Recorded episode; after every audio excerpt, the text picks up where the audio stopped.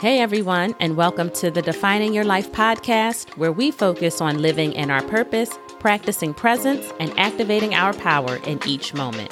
I'm Marsharelle, your resident pep talk provider, and I invite you to join me as we continue to learn, lift each other up, and strive to level up together.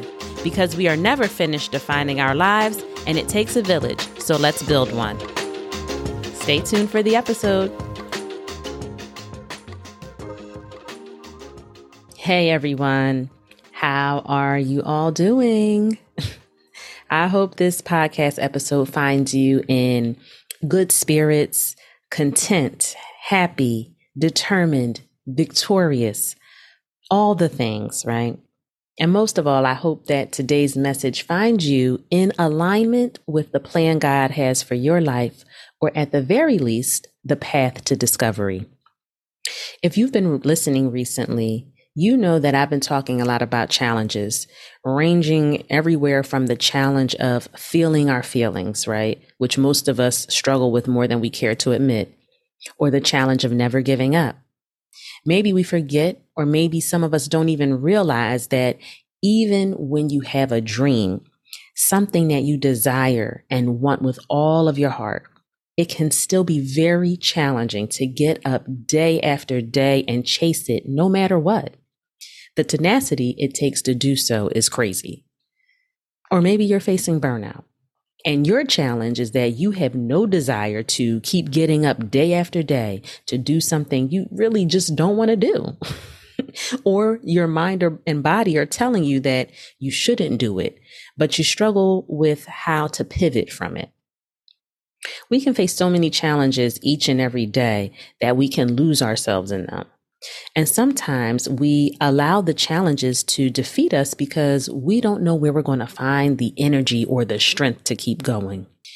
One thing that we can be most certain of is that challenge is going to come. And while we may anticipate its arrival, our reaction to what's to come is still unknown. But we don't need to find ourselves fully unprepared if we commit to doing some prep work ahead of time, because a challenge isn't always a bad thing, right?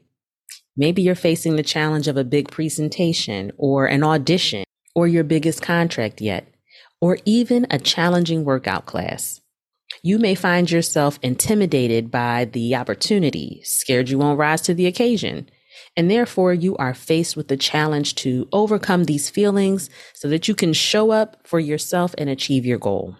Now, sometimes you can do all the things to plan and prepare, anticipating every scenario that you can think of, only to find a curveball awaits your arrival. And when you see that curveball coming toward you, you may find your reflexes to be just a hair too slow, and that curveball hits you right in the chest, not only knocking the air out of you, but knocking you down to the ground. And it can be so unexpected that you're not even quite sure how you got there, and you definitely ain't sure how you're going to get up. Have you experienced any times like this in your life when you weren't sure how you got somewhere or how in the world you would ever recover? Unsure how you could turn the situation around, maybe take another path that was safer and would get you to your destination in a way that was a bit less mm, eventful. or maybe you found yourself crouching in a deep, dark corner. You might still find yourself there, you know, hiding waiting, watching life pass you by, too scared to try or try again. Today, my message to you is simple. No matter what, resilience is required. Resilience is defined as the capacity to withstand or to recover quickly from difficulties, toughness, if you will. One thing that I have learned is that there is no easy road well, maybe let me rephrase that a little bit. There is no easy road worth traveling. If you don't have to pray for it, work for it, take risks for it, sacrifice some comforts for it, have some sleepless nights over it, compromise for it, is it your path? the victory is knowing that you were able to overcome, persevere, make it through in spite of, right? It's the journey versus the goal that how can you know what happy is without sadness theory? Remember Super Mario Brothers back in the day? I'm sure there's someone out there that may have beaten every level on the first try. But for regular folk like myself, how many times did you play a level over and over and over again before you won and were able to move on to the next? And that feeling when you beat that level was great. Almost more satisfying than when you beat the game, right? Because what was left to look forward to at that point? At that point, it was legit done. How could you challenge yourself to see what new, stronger, more strategically cunning version of Mario you might become next? Getting back in the game every time you lost on a level was your conditioning, your strength training, and it applies to all areas of our lives. And to take it a step further, in the game, not only were we facing challenges, we were playing characters in the game who were facing great challenges and great danger. By saving ourselves, we save them. And so it goes in life, right? Our resilience, our ability to pull ourselves up impacts others. Not only are we demonstrating what can be done, but also if you pull yourself up, or really every time you get pulled up, you have the ability to extend your hand to someone else. And so you hold each other up.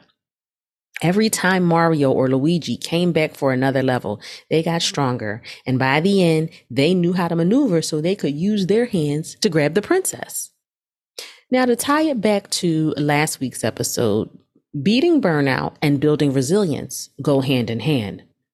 If you've built your resilience, you are building your ability to power through in a healthy way and overcome the tremendous stress mountains that may be building in your life. Notice I said power through in a healthy way. Okay. Just because you are strong and resilient doesn't mean you need to keep going and keep powering through when you should not. So know your body, know your limits, know that by respectfully bowing out, you're not quitting, but choosing to walk your purposed path instead. Now let's look at a few qualities of resilient people according to this Cornell Health article. They're talking to students, but aren't we all students? so it applies to all of us. And you can find a link in the show notes for the article.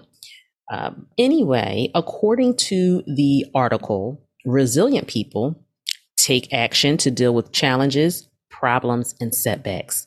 They seek support and assistance when they need it.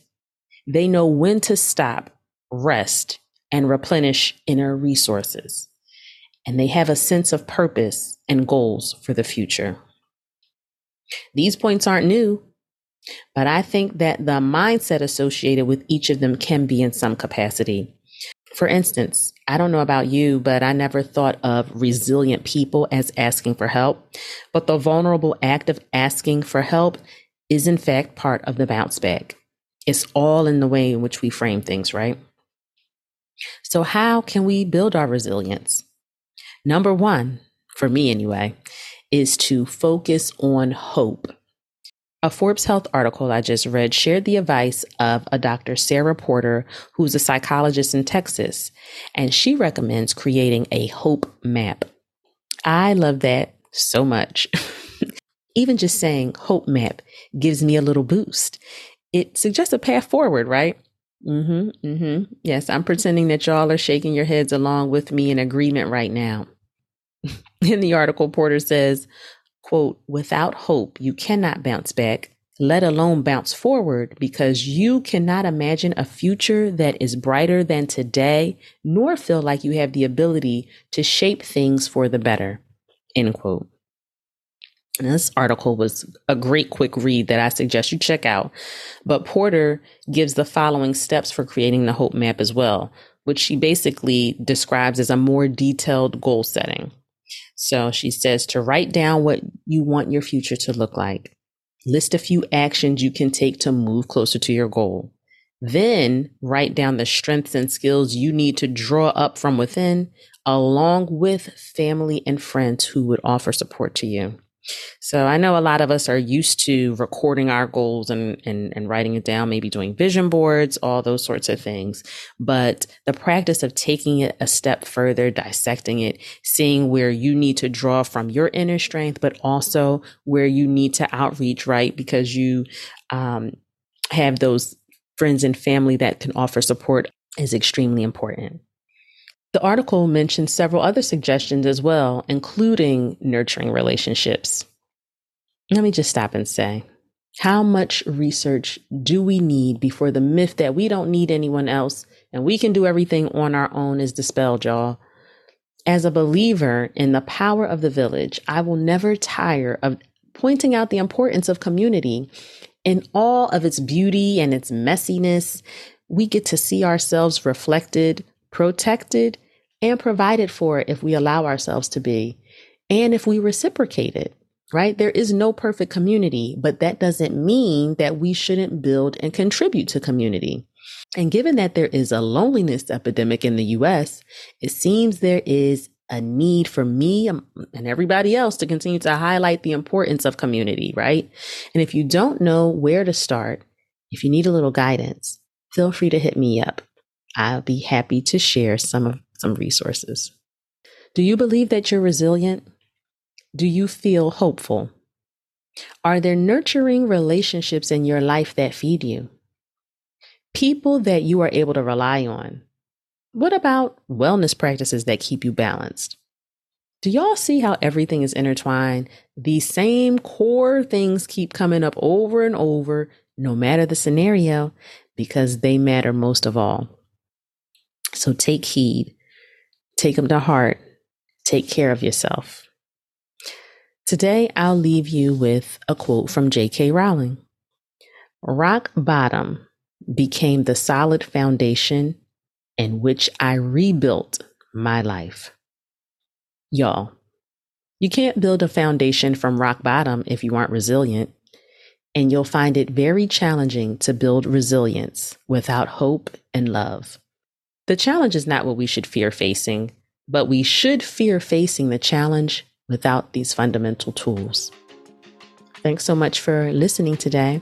If what you've been hearing has been beneficial, don't forget to share, review, follow the pod, and continue the conversation on IG, maybe by subscribing to and commenting on the blog. And of course, reaching out to me directly via email at time to define your life at gmail.com.